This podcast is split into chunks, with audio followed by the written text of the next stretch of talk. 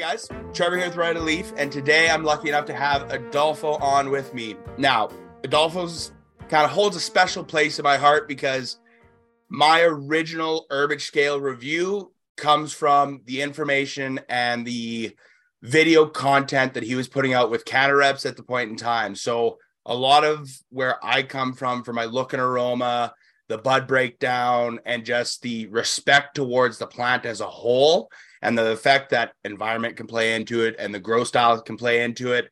And you need to appreciate that when you're actually looking and reviewing your plants.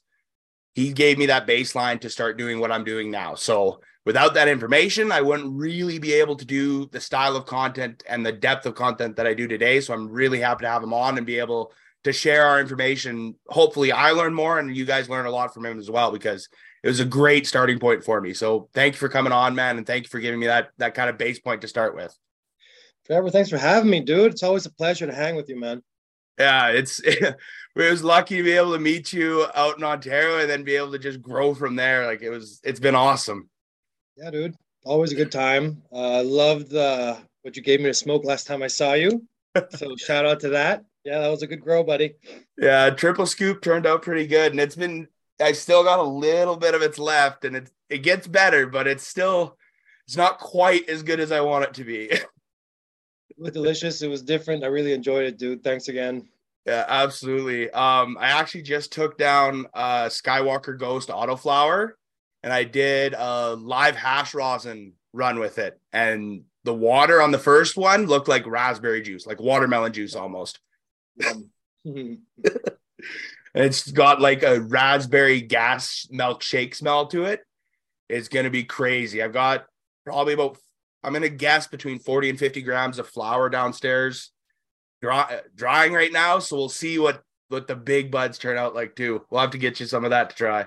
Yeah, man, gotta come down to book club sometime and bring that stuff. We'd love to check it out. Oh, absolutely. Uh, I well, I got what is it? Four different genetics running right now that I'm trying to find something good to grow. So once I get everything with that set up, and I know I'll be coming back to Vancouver because the in-laws are out in Vancouver. So don't forget to take a cut of your mom's. Remember? Hey, I learned that from the last time. Learn early and don't make the mistake again. There's a bunch oh, of small up? little plant that I left. I didn't lollipop the entire plant. yeah, no, it's uh, it's one of those things that can slip by easily, and uh, you only you only make the mistake once, right? You find one queen that slips by, and you're like, oh, never again, right? Well, what's funny is at the event I was at yesterday for like the grow up uh, mixer, the dinner in Edmonton, somebody else had grew grew the triple scoop as well, and they just take it down. They I smelt it, and it had a lot more of like a cherry punch to it, but it still had that really fermented orange rind to it. Mm. as soon as I said that, I'm like, oh, that's the funk that it was. So you pointing that out has been able to share that with everybody I've shared it with, or well, they've grown it themselves. They're selling some quality seeds then down at what was it, 24th Street, 23rd Street? What are they uh, called? Thir- uh, yeah, 34th Street Seed. Yeah, 34th Street Seed. There you go. Classic dyslexic memorization of a number number number based name. There's too many numbers in this industry too, right? yeah, man. Oh. So what's happening? Oh, been working hard getting these podcasts up and running, trying to get as many people on here, trying to kind of provide the information that we have in the smoke pits at these conferences. Let's record these conversations and put them out there so people can listen to them because the amount of good, the amount of times where we could just stick a mic in there and just record the conversations we're having and it'd be beneficial for the industry is missed out realistically. Yeah, man, for real. So yeah. that's that's what this is, right? Let's let's give people the opportunity where we can just sit down, spark up if we want to spark up, and just talk about what's going on, right? I love it. I love it. So you you've got some genetics that you're working on right now with a couple of well, Mike, my one buddy, he's always talking about it. He's excited about that. And you said that you had a couple of other projects that are kind of in the works right now. Yeah, yeah. Well, I, have been working on genetics pretty intensely for the past four or five years, uh, uh, which was a bit of a switch in focus for me. I was traditionally more of a curator and a broker. Um, and before that, I was a, a, grower for a long time and did some breeding. But honestly, uh, I always had friends of mine that had better plants, better cuts, and I would usually just focus on growing my friends' cuts and whatever work they were working on. Um, so yeah, the breeding recently became a pretty big focus. Uh, did a lot of good work with Mike Hichi and Michael Borg out east. Yeah, uh, shout out to both of those guys the wormhole crew. Me and Mike Hichi is uh, basically uh, we did the garlic layer cake. We did a lot of basically uh, uh, my favorite crosses from that work was probably all of the garlic breath crosses that coming from work that came originally from Thug Pug. So yeah, uh, really proud of all that work. Uh, we're probably going to be finding a place for some of that work in the legal business soon, so that's pretty exciting. And uh, to be honest, like um, I'm I'm probably gonna go back to doing a lot of curating because even like I think actually, especially the black hole, the specifically the garlic layer cake that I made with Mike Hichi, I think that's gonna be probably a, a solid classic that hangs out for a while. And we made a couple of other plants that have potential, but like I'm also, as you know, Trev, I'm always keeping my ear to the street. I I I come from from the gray market and, and built myself there uh, over the course of the past 23 years in Canada. And um, I, I, have to say, I'm just so impressed with some of the other work that some of my friends are doing that I'm just like so amazed by the quality. Uh, I thought I was the only one p- popping out future flavors, but man, there's people down here in BC that were doing as good or dare I say better than me and Mike. Uh, some of the work I've seen recently is like not better, it's different. It's just so amazing that it's inspired me to start to figure out this puzzle of how to bring cultivars into the legal market. And more importantly, though, it's bringing them in is easy. That's what I've realized. Bringing them in is no big deal. Getting you as the breeder paid appropriately for your intellectual property and getting you as the breeder protected to do that, that's becoming more of a point of focus for me. It's, and you know, Trev, I, I've been a, I've been an activist and I've been involved in, you know, what I like to call social engineering for a long time, uh, th- via, of course, uh, civil disobedience. And, you know, I always say people like, you know, it, it, it's breaking the law is sounds really cool, but it's dangerous as fuck. And you only really have fun if you're doing good things. Otherwise, it's just all like heart palpitations, then the money comes and you spend that and you fucking get back to it. And it's another lifeless, joyless job yeah. in the end for a lot of people. Um, and like, in order to really love this job, you have to do sh- things that have meaning and things that like cause effect that are beyond your personal like interest and, and your personal assumption of what should happen sometimes even. You oh. have to like talk to people, look at what's going on in the street, get a feel for what's happening culturally, and then say, man, I want to do this thing that's a little bit on the border of legality, but it's really positive and needed, you know? And I think that that's kind of what I'm leaning into right now, where I'm just connecting with my old self, that person that moved to Canada to start working in an illicit sector where, you know, I had a very safe and uh, like an, a very awesome upbringing down there. Like all my friends ended up doing really well. And uh, like I have definitely found it difficult to stay connected to that sense of like awe and inspiration that I had for so much time. I love being a teacher. I love what I did at CannaReps. I love working recently for Station House and Potluck. You know, shout out to those guys. But like, I'll be honest with you, um, there's so much innovation that needs to take place in this business and like i'm not going to go back to the gray sector that's not it's not possible for me anymore i'm too used to being safe and comfortable and getting my paycheck and paying my taxes and the whole thing but i'm definitely wanting to help my friends that are still in that world make that crossover like i have and get that you know i feel like i've gotten a lot of love from people because i'm like one of those people that came from the underground that's always been really above ground. I've been very vocal. I've been very, you can reach me. I don't give a fuck because uh, I have a particular type of career where I have a good relationship with the city of Vancouver, with the police, and they kind of know who I am. And I'm not thinking they're going to come get me for past transgressions, and I'm not really doing much now and, anymore. Um, so I want to become that vocal person again, and I want to become that link from the illicit into the, the legal framework. And that's a lot of what I want to do is help my friends with amazing flavors that are really unsung heroes. A lot of them that have been around way longer than me. People think I'm an OG because I've been here since 2001, dude. I'm a kid. Like I'm nothing. I'm nothing, man. Like I'm really the same place as you, man. Like yeah. I'm even I'm even newer than you. I'm I'm eight months pre-legalization was when I was in when I started learning and getting into it. Yeah, I, dude, I've been at it 21 years in Canada. Uh, I've been in Mexico, but honestly, more as a consumer and just somebody chasing flavors down there. Um, up here uh, is where I really learned everything from Canadian people that opened up their homes to me and that fucking taught me everything.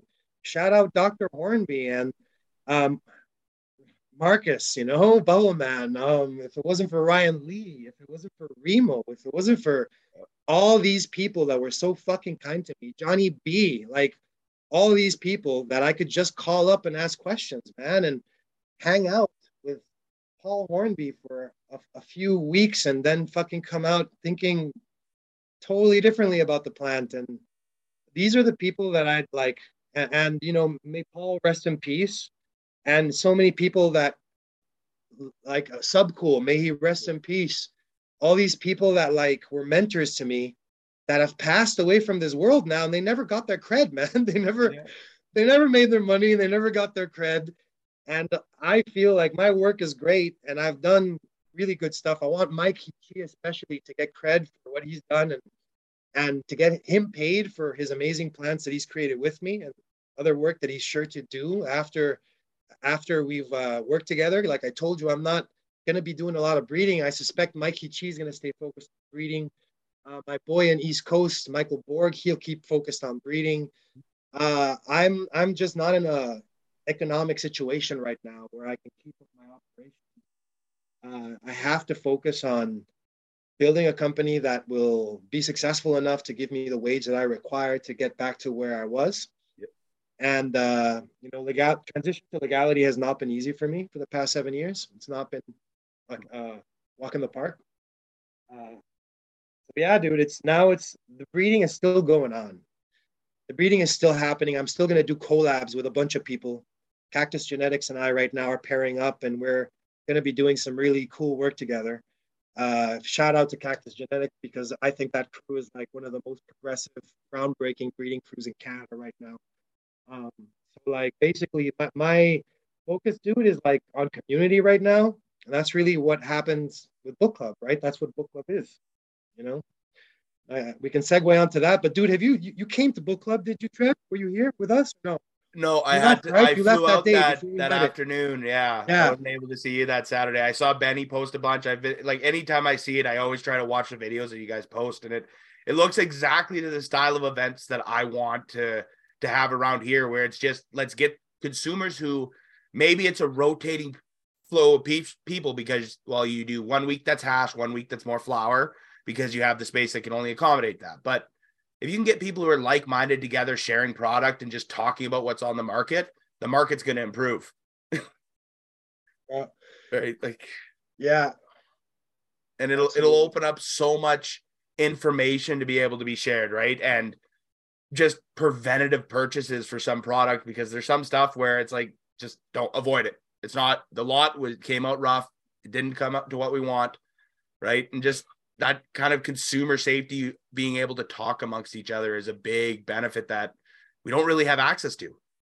Yeah, man. I'll be honest with you. Uh, what better way to decide if you want to buy something, if you want to like get involved with a brand, than to blaze or dab the product that they're going to be bringing to market with them yep. with the people that are making the product. So you get a chance as a bud tender, as a manager, as a buyer, as an owner, whatever you are, to meet those people, see what kind of people they are, to see what kind of vision they have for their product, and then to compliantly taste it. Because remember that, like the core thing about book club is it's not pay to play. Like and I and by the way, dude, anybody that does the pay to play model, I respect it. Like I, I think people gotta eat, and if that's what you're doing, and LPs are willing to give you money to share money uh, to share their product like that. I mean, it's not compliant, but I, I don't give a fuck. I, I've been non-compliant my whole life. I support you. And uh, Trev, anybody doing these type of events out there, I say go at it. I say go at it. Now, some folks out there have definitely imitated our model to the T and even some of our look and given no shout out, given no phone call, given no nothing. That uh, feels a little yucky to me, but at the same time, I'm like, do what you gotta do, do what you do. I respect you. Go and go and put these gatherings together. We need them. We need these spaces, right? Uh, if you're gonna replicate the book club model exactly, like as in, I think the one thing that very few people are gonna want to do about my model is the the thing where it's not pay to play. Yeah. We are not building this thing to have it make money that way. We're gonna come up with other ways to sustain our operations, not necessarily make a bunch, but sustain our operations. And we, we think it's actually pretty crucial that there are instances and spaces where you literally just show up and bring your product and you're able to consume it. And yeah. That's kind of our intention because I'll be honest with you, like I'm friends with a lot of local micros here in BC, and not just micros, but like LPs that are new. And these people, they, they don't have a marketing budget, man. Nope. They ain't, they ain't even got money for somebody to go rep them on the street. These people are on the street themselves repping their own product. And I'm going to ask these people that I love, that are making some of the best product in Canada, to come drop $500, $1,000 to have like a little brand display and show their product. Like, no, man. Like, I'll do that if I'm doing a special event and I'm bringing a big artist that I need to like cover the fee or some shit yeah. like that. Sure. Then I'll, I'll like have some LPs be sponsors that have the budget for it. But for my regular Friday night and for like every day at book club for members, our focus is basically to have the space. Uh, mind you, that it's not like I'm telling you to come smoke in my room. People just happen to come and blaze and smoke there. Sometimes, if there's too much of it going on, or if I catch people, I'll like not be too cool with excess smoke or excess, you know, it's it, I I as the tenant of that room am not supposed to be okay with people smoking in that room. But my landlord, it, it's a private space. It's my office uh, and the book club office at large. And the landlord is totally okay with it. And that actually means that technically, as a private building, um, we are able to really do what we want when we want. And that's the special thing about the book club space. Book club space is the closest thing you're going to have to a compliant uh, safe consumption space right? Yeah. And i feel like that's any form that that takes out there it makes me happy any form that it takes out there in the world it makes me happy that's why we're doing this we're doing this because we think this is needed at large we're doing this because we think that this is something that needs to happen everywhere. And we're not the first. We are the first doing this exact model that we've created, where essentially any it's industry only. We don't just allow members of the public in. And anybody from the industry can just pay $10 and they can bring any any flower they want, whether they're an LP or not, and they can show it to other people, show their pride in their selection or show their pride in their own work. And that's pretty much the entire gist. The gist of it is a level playing field for everyone, anyone to come in and be hyped about product and geek out with other people that are at that same level where we're not just weed geeks, we're in the weed business. It's our life, it's what we live and breathe.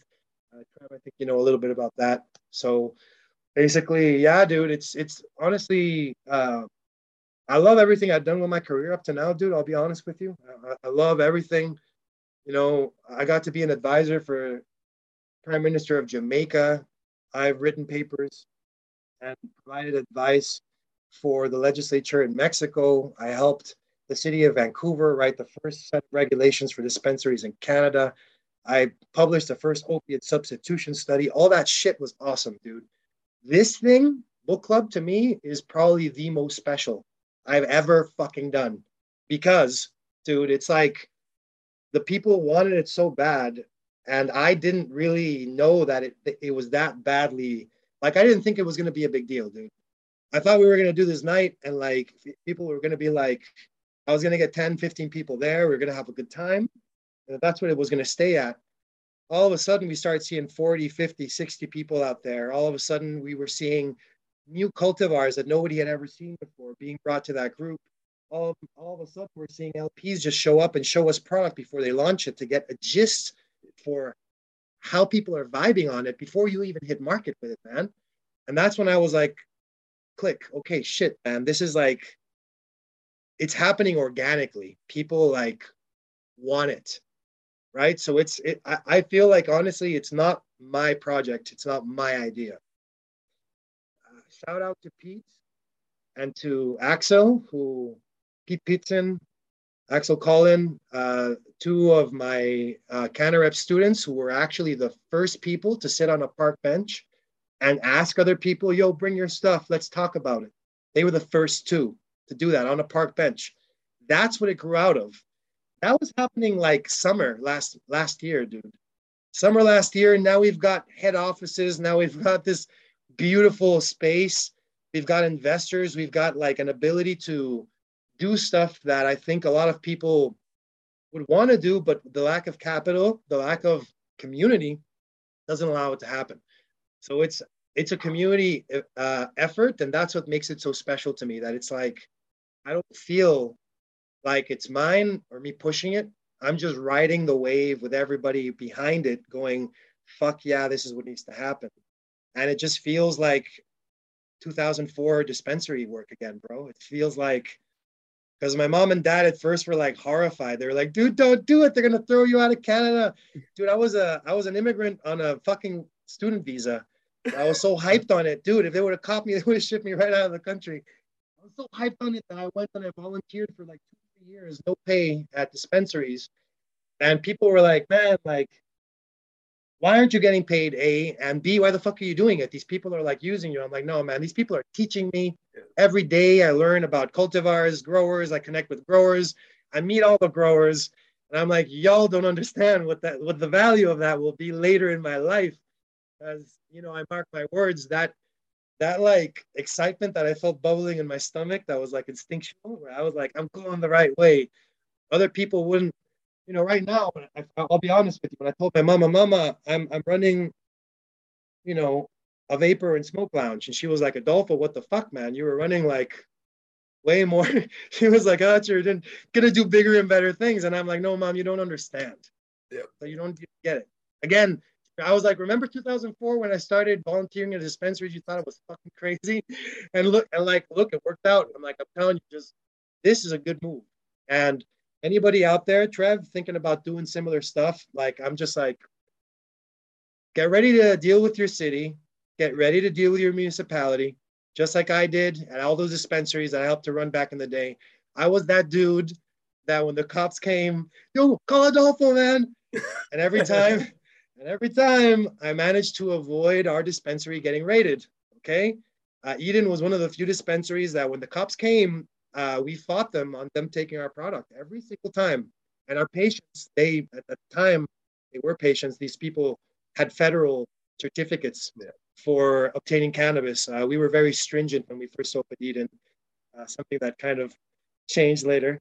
But uh, but you know, um, it was uh, it, it, was this time, man. It was this time that I just knew some shit was happening, and right now something's happening again in the industry. The industry's settling. Yeah, I think you know that, uh, Trevor. I think we were, we were talking about this at the in the um, the conference. Yeah, the industry's settling. All the shit is flown. Everybody knows who's a bullshitter. It's going to settle now. And now we're going to start seeing new advances. The next wave, it's like the 2.0 of legalization.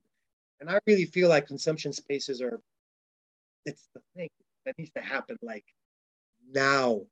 Well, especially with the smoking bylaws that we have all over Vancouver, man. It's nuts. You can't smoke anywhere, man. Like what the fuck? And then, and, and we, if you if you rent in an apartment, do you have a roommate or like me in my apartment, dude, in my apartment building, my my strata is like, uh-uh. No, no, they know who I am, dude. They're like Adolfo Gonzalez, we're watching you. Okay. yeah, dude, I needed for me a safe consumption space was a game changer. You can ask my crew. I'm in book club like quite regularly between all the me all my when I'm doing all my meetups with the stores. I like make sure I, that my circuit stops at book club at one point during the day. it's like, yeah, man, you don't want to be smoking on the road in your car, right? You don't want to be smoking outside the dispensary you just visited, right? And the, the, fucking owner comes out, they're like, hey, Adolfo, you're on the job, you're taking a toke. Uh, okay, bro. It, no, you don't want that. You want to be off the street. You want to be indoors because it's cold as fuck out there. Yeah, so it's basically my dream, dude. Uh, I'm sure though you have. I'm gonna stop talking, as you know I'm a talker. So I'm sure you have some poignant questions. well, I was actually building off of what you said a little while ago about building out the community and and like creating resources for people that you don't even know know that are utilizing them. Last night I just found out about this and I'm still trying to wrap my mind around it. So Amy Batista, she runs a store in Spruce Grove, I believe. She had a couple of students from the University of Alberta that worked within their theater program come in to get some advice and information on a project they were working on. And they wanted some terminology and some like essentially a walkthrough on bong terminology, how to use it and whatnot. Amy directed them to my profile, my Instagram profile, and the entire theater program utilized that to kind of de- develop into this project they're doing the terminology and the uses of the bongs. Then it, at the end of the project, apparently they thanked me as an individual. And Amy just told me about this last night. Didn't have a clue that this happened. But it's just providing that information to be able to have people outside of the community get access to it and educate themselves on it is I'm right in that same wheelhouse, like building up that that connection and just the open network for people to come in and learn is huge. Like we we can't have that is probably the biggest misstep with the legalization is we don't have we legalized purchase, but we didn't like legal consumption almost. It, but that's a beautiful thing, though, Trev. You know, that's the same reason why we were able to get away with murder in the early 2000s, right through the mid 2000s into the fucking uh, the crazy era of post 2010 when we had a dispensary on every corner, illicit dispensary on every corner of every street. Uh, the reason why we could do crazy shit like that because the police knew that what was going on was not right. And if they took us to court and they kept taking us to court, we would keep winning Supreme Court battles, overturning laws that only made it more complex and more difficult for them to persecute us in the court of law. So uh, currently people need to understand that that needs to. Yeah. And listen, by the way, all my people at book club need to know this is not a suicide kamikaze mission. Okay. I'm not like I'm not creating this thing because I want the city to come get me. No, man. We're trying to be as compliant as we can. We've put in air ducts. We ask people not to smoke. We ask them. If people continue to do so, we just don't have security. Okay, nobody's going to enforce it like that. And yes, people sometimes dab and smoke inside of our space. And yes, that is what makes our gathering sometimes somewhat special because these kinds of spaces, uh, shout out to everyone who's on the pot block. That would be, uh, even though I'm not a huge supporter of Mr. Marc Emery on a personal basis, uh, I believe that Mr. Marc Emery has had, uh, in general, positive impact on the availability of uh, safe consumption spaces. Okay, anybody who argue against that, I mean, I don't know what to tell you. And also, big shout out to Amsterdam Cafe. Both of those spots have been, I think, huge inspiration for book club. Uh, we've made sure to, like, from square one, we've been in touch with those people. We've been talking to them about what we're doing. Uh, in fact, uh, some of the employees from Amsterdam Cafe have become members of book club and vice versa. I am a member of the Amsterdam. We have those friendly relationships and we all got to push together. Look, the OGs are those people on that pop block, and those are the OGs in like Canada wide. Uh, also, uh, big shout out to Abi also because she yeah. was a, a really significant force out east, and nobody really held their ground like she did. Shout out Abi Roach, right?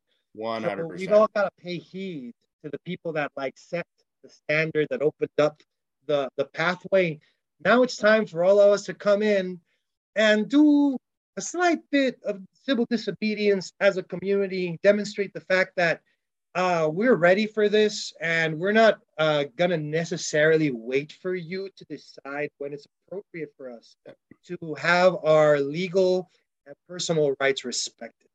Okay? Because as Trevor, you just pointed out, you cannot logically legalize the sale and consumption of this and not provide us with places for that to happen.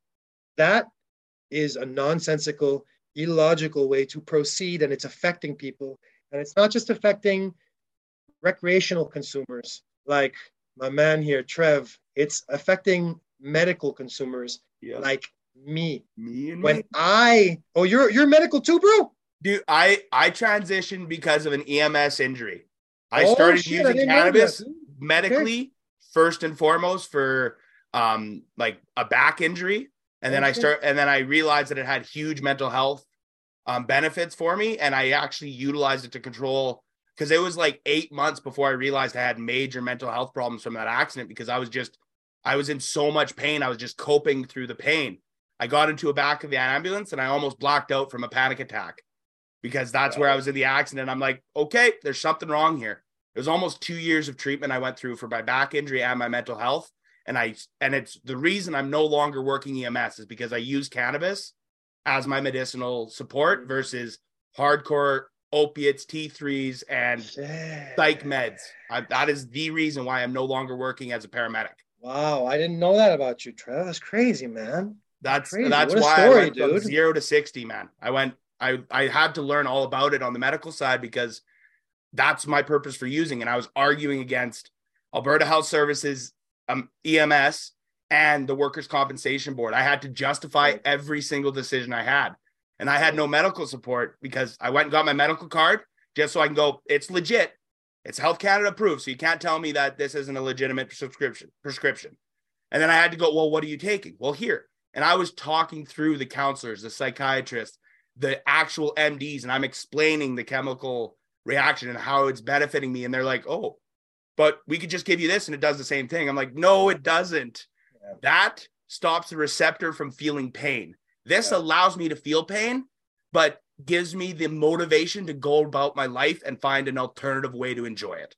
Yeah, I can't run, but I can go and watch somebody else play football and at least enjoy the game dude when somebody like you or i think about this man because it looks like you have your own place there it looks like you have a dab piece on the table it looks like you can consume at home i can't consume at home and like me think about this like because we're on commercial drive right think about commercial drive a little bit i know trev you, you don't i don't know if you've spent a lot of time it's like the the more like it's uh, definitely not the wealthiest community even though property values have spiked like crazy yep uh, there's a lot of middle income housing. There's a lot of really expensive houses too. Most of them have been converted to middle income housing. And a, a lot of people that have middle income housing, like me, we don't have a place to consume. We, we literally have to go outside our house in winter and stand there outside. Uh, I'm a joint smoker, so I have to consume that joint for 20 minutes. I have to stand there outside in the cold for 20 minutes. Uh, I don't have ACLs and I dislocated and separated my arm from my shoulder, uh, broke my humerus in half. Cold makes my arthritis go fucking crazy. So you're asking me to go stand out in the fucking cold all winter when we have cold spurts, when we have rain, when we have snow, all that shit. You want me to go stand out there? And I'm saying I'm not even that sick. I didn't bang my body up that badly. I worked in the downtown east side for close to a decade. I know people that have living situations where they cannot smoke indoors and they're in a fucking wheelchair. Yeah. And they have seriously crippling arthritis, or they have another condition where their mobility is limited and their medicine of choice is cannabis. And they've got nowhere to fucking go. And I find that to be actually criminal. I find that to be in violation of, of uh, the Charter of Rights and Freedoms, where we are allowed to pursue happiness, freedom, we're allowed to pursue health. We're allowed to be human. And smoking weed is a normal human thing to do. People need to deal with it. They need to deal with it. Oh, but it's smoke. You know what? It's the only kind of smoke that we have not been able to prove if it's carcinogenic. In fact, we've got some data that indicates that it might counteract carcinogenic effects in your in your lungs caused by other forms of smoke.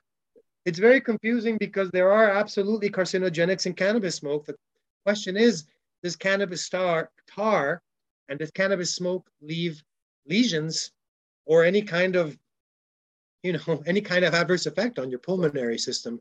And the answer to that is it can as i cough it can.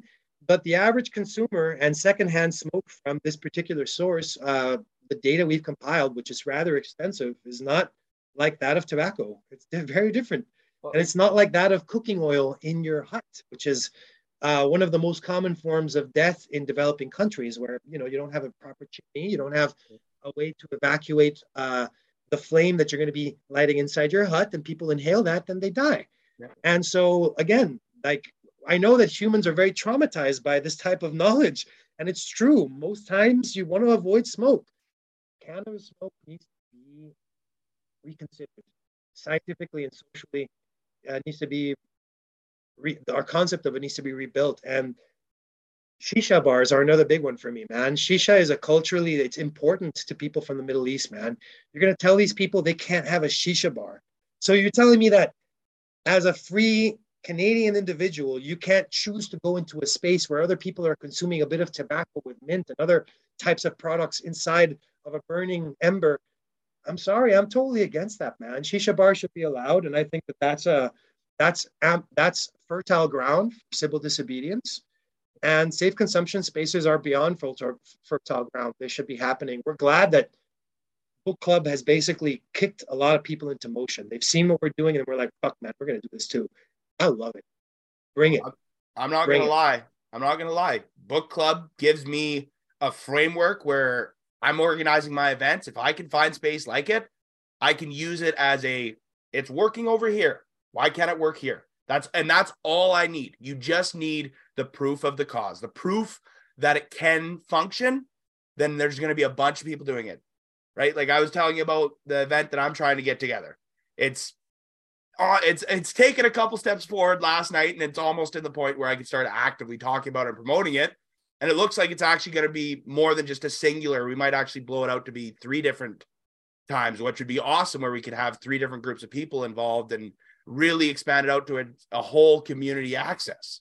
And when I heard the the um, the the person that I want going to be working with on this want to expand it to that, I got I got huge excitement because I'm like, okay, three opportunities for community networking and the industry as a whole to connect and focus on with that that the documentary being so focused on ter- terroir and healthy holistic cannabis growth it's going to open up conversation for a lot of people. And that's the Fre- Frenchy Dreams of Hashish is a documentary. If you guys haven't seen it, check it out. Like if you if you have any interest or passion about cannabis, you have to check it out because it's not just a hash documentary. It talks so much more on the actual plant and what is needed to be able to create good quality hash and that's good quality flower which comes from good quality terroir which it all leads back to the ground that we're planting it in and the people who are taking care of the plants and Trevor, I have to thank you because, you know, due to your invitation, I brought it to the book club board and it sounds like everybody's down. So it seems like we'll be having a showing at book club too, thanks to you, brother. Well, I'm I'm glad that you are, right? Like and that's that's the thing. I I want to if I get an idea to try and do something and there's somebody else that's doing something very similar and an environment that I can't get to, here, run run with it. Get it. It's the same that same idea that you have. I'm all about growing this community and trying to get it to where it should have been on day one of legalization. And if we yeah. can get that at year five, year six, year seven, that's a win to me because most of us were thinking about it in a decade into the industry. And realistically, we're closer to year five, year six, year seven, having that be a, real, a reality because it sounds like we've got um, there's one cigar lounge in Alberta and it's on a reserve. Mm. It sounds like they're transitioning to a cannabis consumption lounge as well. Mm. And if they're set up for a cigar lounge, that I don't see why they wouldn't allow smoke-based consumption, and it's on a reservation, so they follow different regulations. Oh shit, that's great. Dude. If that if that place flips over, I'm gonna be there as much as possible to promote that because and it being in, in Edmonton, is going to be a huge benefit on top of it. I love it. I love what I'm hearing, man. Yeah, honestly, who better than native people to open this shit wide open, man? That would be fucking awesome. And you know what? Like that's I, I am sure because I, I haven't spent enough time on enough reserves down there. I'm sure it's already happening. You know. So like, yeah, man, I'm stoked to hear that, dude. That's gonna be fucking awesome. You know, and one thing I, I can tell anybody out there that's thinking about doing it, the one thing I can tell you is work on your ventilation ahead of time. Get some good ventilation in there. Again, I am the voice of reason in this space. I try to keep people from not dabbing or smoking too much in there. But there's like sometimes 20 joints lit at the same time when I'm looking away. And and it gets fucking smoky as hell. And I'm telling you, even though people are like, hot box, man, it's awesome. Trust me, there's like a lot of people that don't like it. Nope. And you'll scare a lot of people away, especially the dabbers, if you do not have good air circulation. Dabbers, they do not like stale smoke sitting there while they're taking their dab fucks up all the flavor, right? So uh, if you want the community to stay united, you got to move that air, baby. Oh, yeah. exactly. You either have to have atomizers that are working really good to to clean that air, or be pushing it from one end to the other. And you almost need the atomizers at the one end that you're pushing the air through. have that dual effect. I so it suck suck as much air out as you can. Yeah. Basically, right now I'm gonna be probably adding a basically an industrial level, kind of like the one they have at uh, anybody who's been to Amsterdam Cafe knows what I'm talking yeah. about. Amsterdam Cafe is a properly ventilated smoke lounge. That is truly an inspiration. Do they have a massive vent like that big? That's like. I was just gonna say the lift after party. We were testing that shit, dude. how many joints were were lit at the same time? There was like no smoke. Now, mind you, they have a very tall ceiling, which is yeah. another big advantage. I've seen some spaces in Toronto that are opening up that have nice tall ceilings. That is a good, good choice. Book Club has a low ceiling, so I'm having to put a shit ton of vents. But you know what? Set your mind to it. You shall conquer. Because people thought I couldn't do it and go to book club today. Oh my God. It's like it's like the, the suction in there. It is beautiful suction. Anyways. That that Amsterdam cafe was beautiful. Like I Absolutely. I wanted to check it out when I was in in the city and in Vancouver area last year when I was up there visiting with the in-laws, but I I am so glad I waited until that lift after party. It was the much better environment to go and get that first introduction, right? Where it's it's busy. There's a bunch of people that are just excited to be there and network. It, it was definitely a good vibe overall. Yeah, man. I love that this conversation is focused on that because it is so timely. And I think a lot of people watching this will enjoy us converse on you know, pushing this thing forward and hopefully inspiring some more people to be like, huh, can this happen? And I have to give a big shout out to Burb as well, because book club would not have happened without them helping us connect with that space. They know the landlord of the space. Uh, they are they are the ones who got us the lease. They are the ones who helped us uh, decide on the look a lot. I'm not a look guy, and Burb looks fucking amazing. And the Burb peeps are like, especially John Kay, uh, just knew how to make it look right. I think if I would have done it, it would have looked a lot shabbier, shantytown style, yep. you know.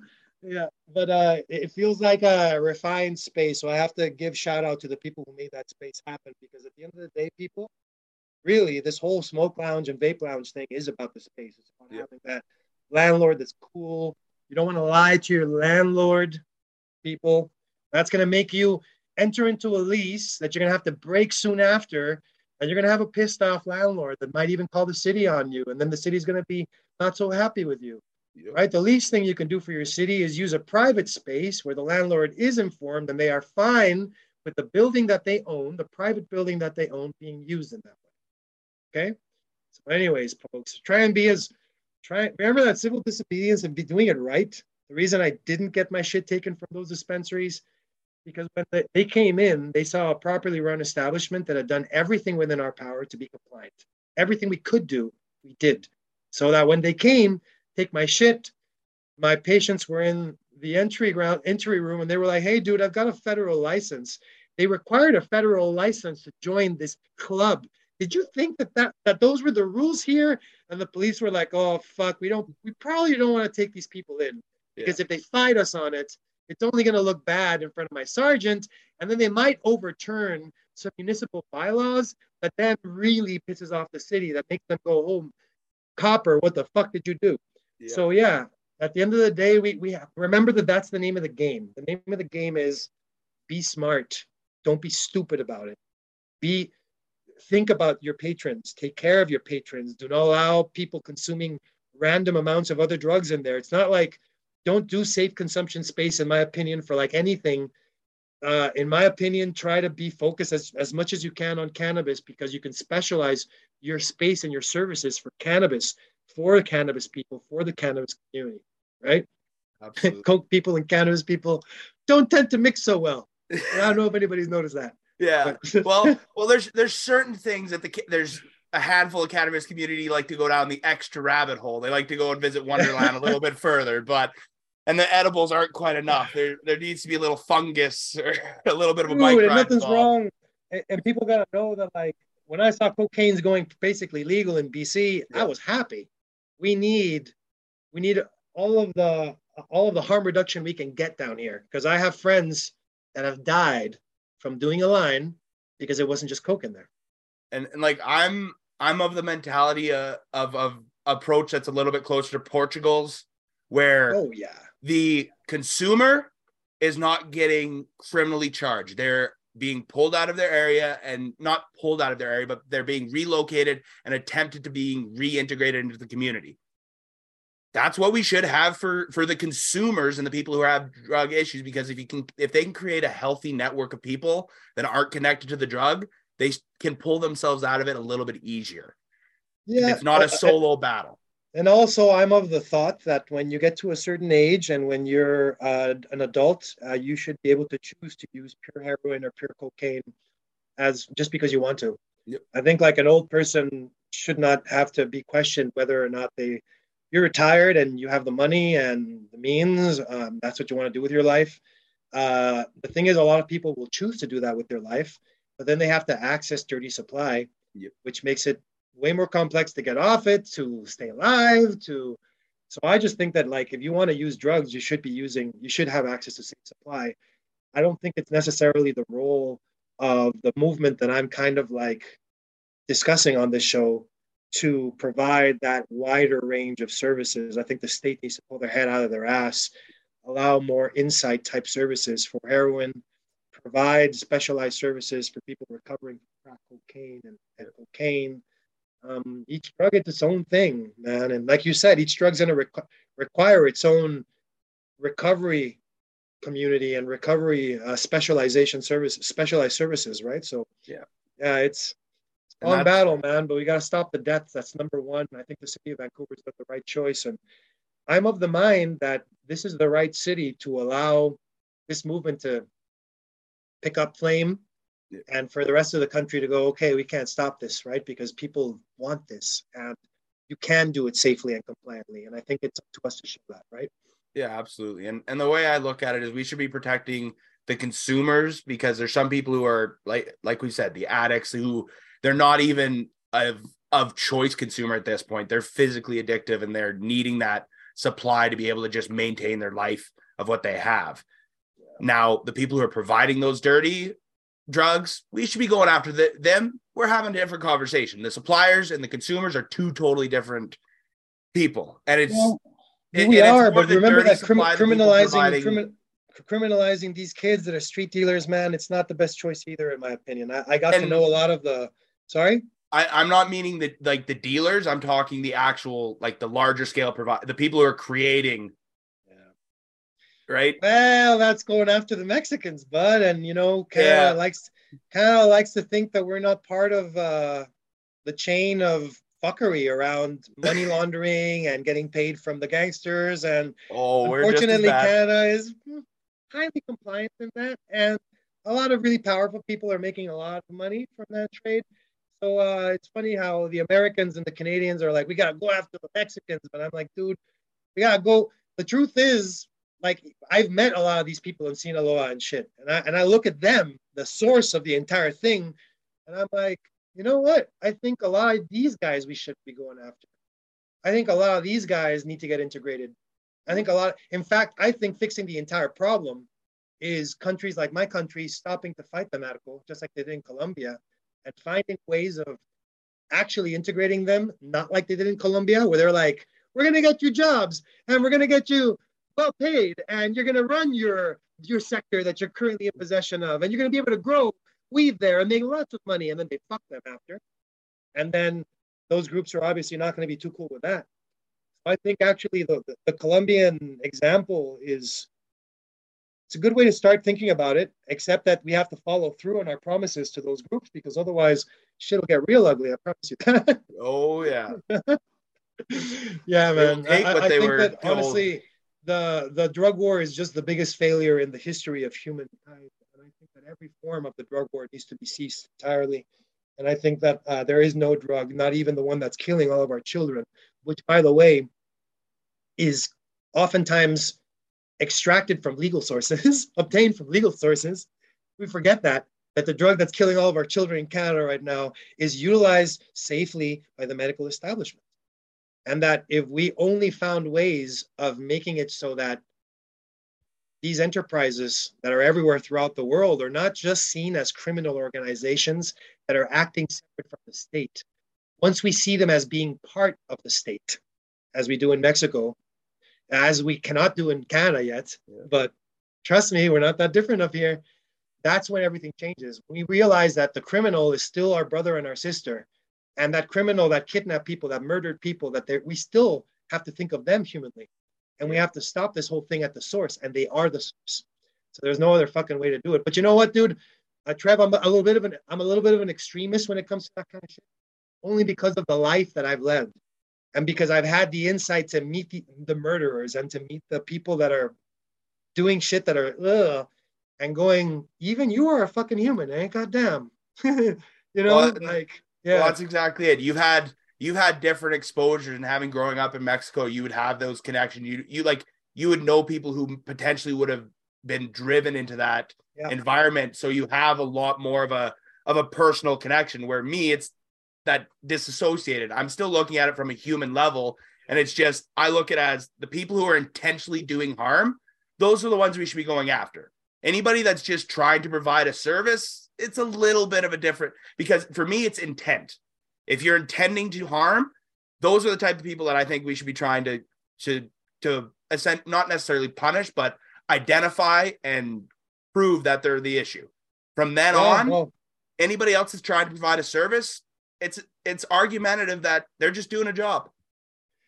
Yeah, the thing is, buddy, that our government where... knows who's who and who's doing what, and they choose not to do anything about it. Okay, yeah. I'm just gonna leave it at that. Like the people that are at the top so high up there that like you, if you knew their stories and you talk to them and you meet them, you're like, oh, okay, yeah. So it's not like it's a big it's a big game that's been going on really since the turn of the century, but more so since the 70s and the 60s, man. And like it's a it's a money making endeavor, just like the way our prison system is run, just like so many things are done in modernity that is illogical, nonsensical, looking away from the science and the data, looking away from what we know about sociology, anthropology, psychology, looking away from the soft sciences and thinking of world in a purely materialistic framework, which is the way that in the West we think and the way that we grow up.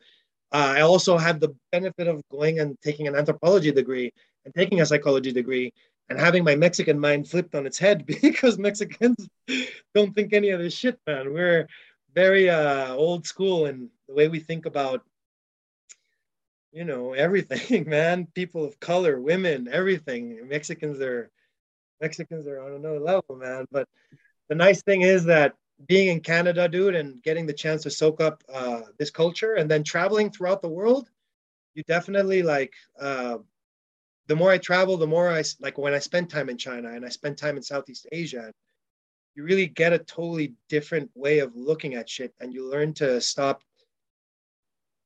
to stop thinking so much in the way that our parents were thinking because our parents think like people from here and the more you internationalize the way you look at the human being the more you're like okay man we're all some shit that we think is fucked up other people are doing all day and other things that we're doing that are completely fucked up. Like look at poverty, look at like so many things that like a country like China resolved, and we think they're totally fucked up, and they're having the homeless people on the street, and they don't have addicts, and they don't have murder rates, and they don't have all this stuff that the United States and Canada has. So for me, it's like, and at the same time, China has a shit ton of stuff that I'm like, okay, well, they have their own set of issues, right? So I think that like when you go to a country like Mexico and you spend a lot of time there, that's what happens to you over time. You're you realize that the gangsters are not just the bad guys, and that the government is not just the bad guys, and that it's so complex that it's like life is just infinitely.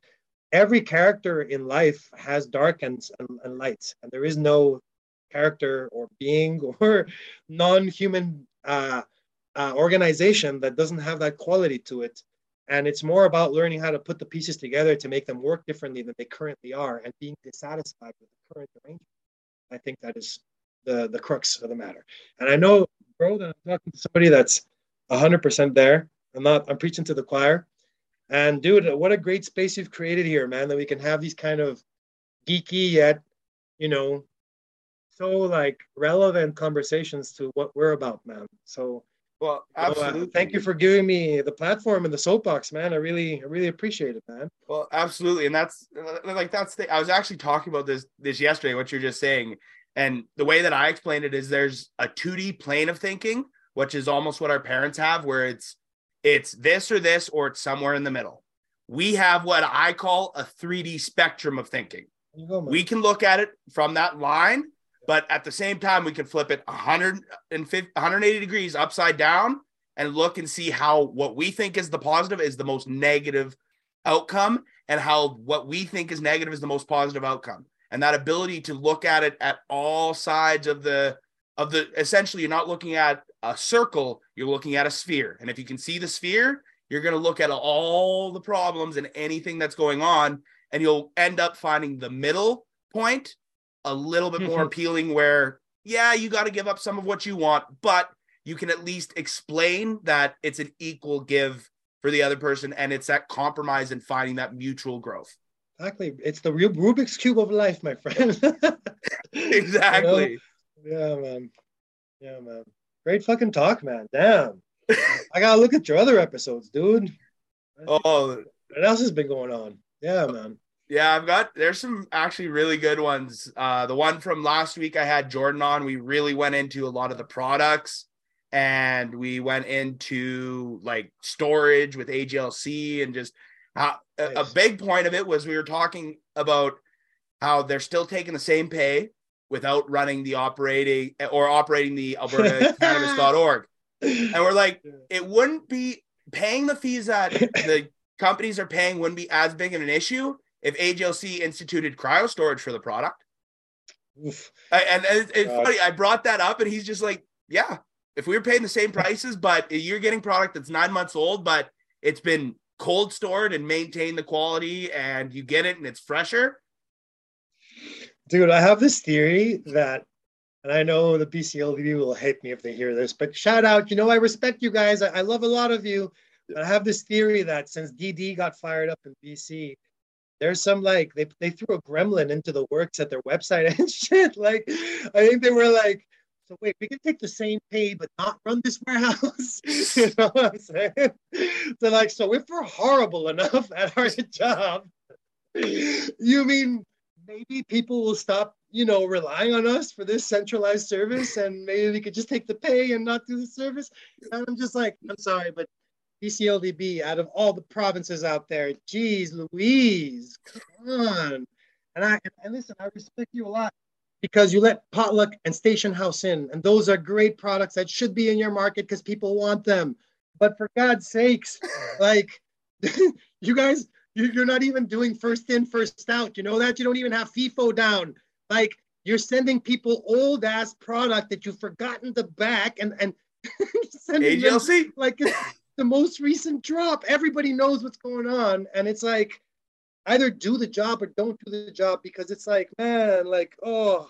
Well, anyways, AGLC, if you order multiple boxes, you could get different lots. You could get a new Alberta one, an old one, and a semi old one. Bro, Alberta's like so much easier to deal with, and they're on it. They were answering their emails. Anyways, uh, yeah, it's uh, BCLDB respect because again, you let us in, but you can't keep me in stock, for example. You know that like potluck sells out too quick, people can't re-up. And then when we, I don't know why, why like we're selling the shit out of it and it can't be stocked in sufficient amount ever, never. So yeah, and then we don't have DD. That's the problem, dude.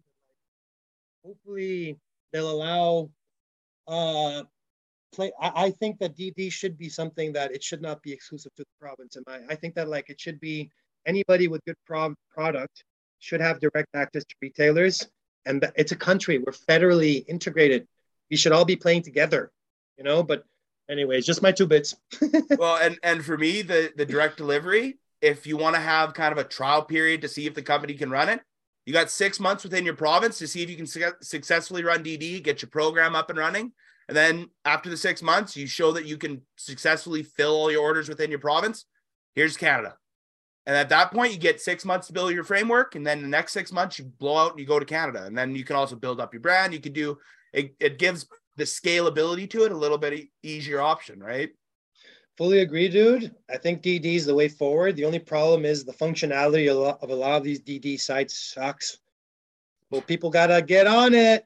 Yeah. No, no sending in a form for requesting the DD. People, come on, like make a make like a, a fluid payment process, fluid delivery process. Like, I, yeah, I would try, love. Like, I would love to see if the Alberta government allowed a private opportunity to do the same thing that they're doing. Just a private company to come in and do the exact same thing to where they're just providing the delivery service. Out here in BC, we've got Herbal Dispatch that's doing a good job of bringing together a bunch of good brands under one roof that you can place order. Uh, shout out to Herbal Dispatch. I think a lot of people are going to be doing that in BC because we don't have that restriction here. And you're right, dude. That that's the answer. The answer is unite under a single banner and have people be able to view multiple products, multiple brands, place order and delivery from a single source. Right. So that's a fluid purchasing experience. People that have like three products on the DD platform, even if it's fluid, you're probably not going to see too much movement, man. Well, and that's that's the thing is if I were to go and do something like that, I'd go and hit up as many of the small craft micro facilities and just have a list of good products, right? Yeah, but if you got to place individual orders and individual websites, that creates a lot of logistical burden on your ordering. So well, I, I would mean like if I were to do that collective, that would be the flavors and tastes that I'd be focusing towards is a bunch of the smaller producers. So that then when you could go to the dispensary, I'm that that I'm just saying that from if I were to curate that direct delivery brand, it'd be going after the crafts and micros in Alberta. What's your favorite flower in Alberta right now? Go. Favorite flower right now. honestly, the one that I've been loving the most has been that uh, peanut butter breath from Distinct.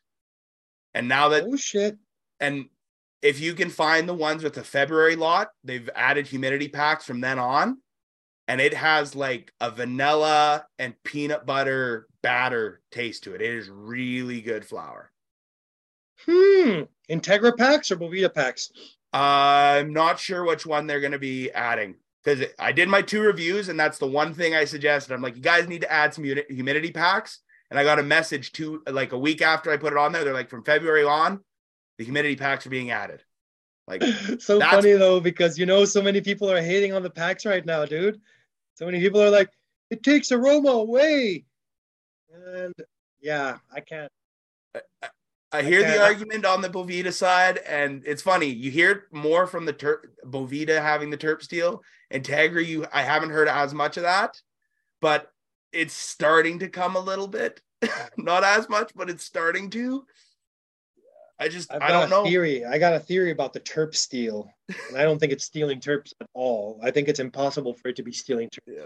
Typically speaking, I think it's it's ridiculous. But I think what is happening is that the H2O barrier that it creates around the monoterps might be creating a little bit of nose lock not necessarily flavor lock on the burn, but a little bit of nose lock when you pop open your jar, which creates the impression. Because think about it, right? Yeah. With more moisture, H2O combined with volatiles will make those less aromatic, less perceptible by your olfactory nerve. You're increasing right? the shell on and, the outside and of the think oil. about it also. That H2O layer creates a lower dissipation rate for the volatiles. So that means less volatiles are leaving the product, hence less aroma is hitting your nose. Yeah. So I think that that's the actual answer. I don't think that Bovedas actually suck flavor at all. I think that like they preserve terpenes, they preserve flavor, but you will notice it more on the burn than you will when you open up your jar. If you're like smelling it, I think there is a chance. And I, by the way, I don't think it happens with every batch at all. If you're putting moisture back into it, the nose will come out a bit more usually. But if you're putting it in and you're already right around the 11, 11.5 MC, you're putting in that 62% or the 58%, and it's not actually increasing your internal RH. Your internal RH was already going to be established at a perfectly fine level around the 60% RH to have long term uh, storage capacity, right? Yeah. So I think a lot of people will put that in when it's not really necessary. And I think that under those specific conditions, sometimes it can create a bit of nose lock, not flavor lock. In my, in my humble opinion, I think that's what's going on. That's my theory. It's a pet theory. It's not published. So it's not necessarily something that's written in stone, but does it make sense to you, Trev, what I'm well, saying? Like the, the way that I would, the, because the analogy that I'd put that is the water's creating an eggshell around the volatile yeah. so that it doesn't explode. Exactly. exactly. when you run it through your grinder, you get that explosive aroma because once it's ground, it's just as potent as it was day one. So that that's I could see that. And that eggshell is kind of the best way that I think could I could describe it because it just gives that protect. It's still soft, but it's enough of a protection that if it's bouncing around, it's not going to break off. I think that's what's going on, and makes sense. Also, think about like the what we call the Hawaiian hot box, right? Like when you yep. go into, yeah, you go into the bathroom when you were a, a teenager, and you're blazing down in the bathroom with the hot water running, and it's creating steam, and that means that like all of the volatiles from the smoke are being encapsulated in water molecules, being carried away, and also just being encapsulated so that you can't really smell it. Like the particulate is probably still residually in there, but it's like been encapsulated in moisture which just keeps it away from our olfactory nerve. It, it's not coming directly in, in touch with that compound as much. So it just makes sense scientifically and like comparatively in terms of like previous, you know, methods yeah. like those, right? yeah, and, and that deduction makes makes sense, right? It's just it's kind of putting the science and the information that we have already and just kind of put deducing what we think would make most sense, and it it absolutely does. Because we've covered a lot of ground in this session, man. Damn. That that's why I keep it pretty open because it's just that's what I like to do is I just let the conversation start going because like it was in those smoke pits, you end up getting into these heavy, heavy conversations that need to be had. And we end up don't having a ca- we don't have a camera, we don't have mics, we have nothing to record. And this is we've had these style of conversations how many times in the smoke pit? Yeah, man. Well, that's pretty much the only thing that happens, right? So good convo. Absolutely. And, and I would love to have you back on again once you do get it, everything up and running. You do have anything going on at book club that's big that you want to promote, man, just reach out and I'd gladly have you back on. Yeah, there's going to be a lot of big announcements coming. Uh, so I'd love to come back on whenever you're you're ready for me, my brother. It's it's an open seat for you, man. You let me know when we can, and we'll get it get it sorted. I love it. Uh, respect. Thank you for having me, dude. And uh, yeah, like I said, anytime, let me know. I'll be back. Okay.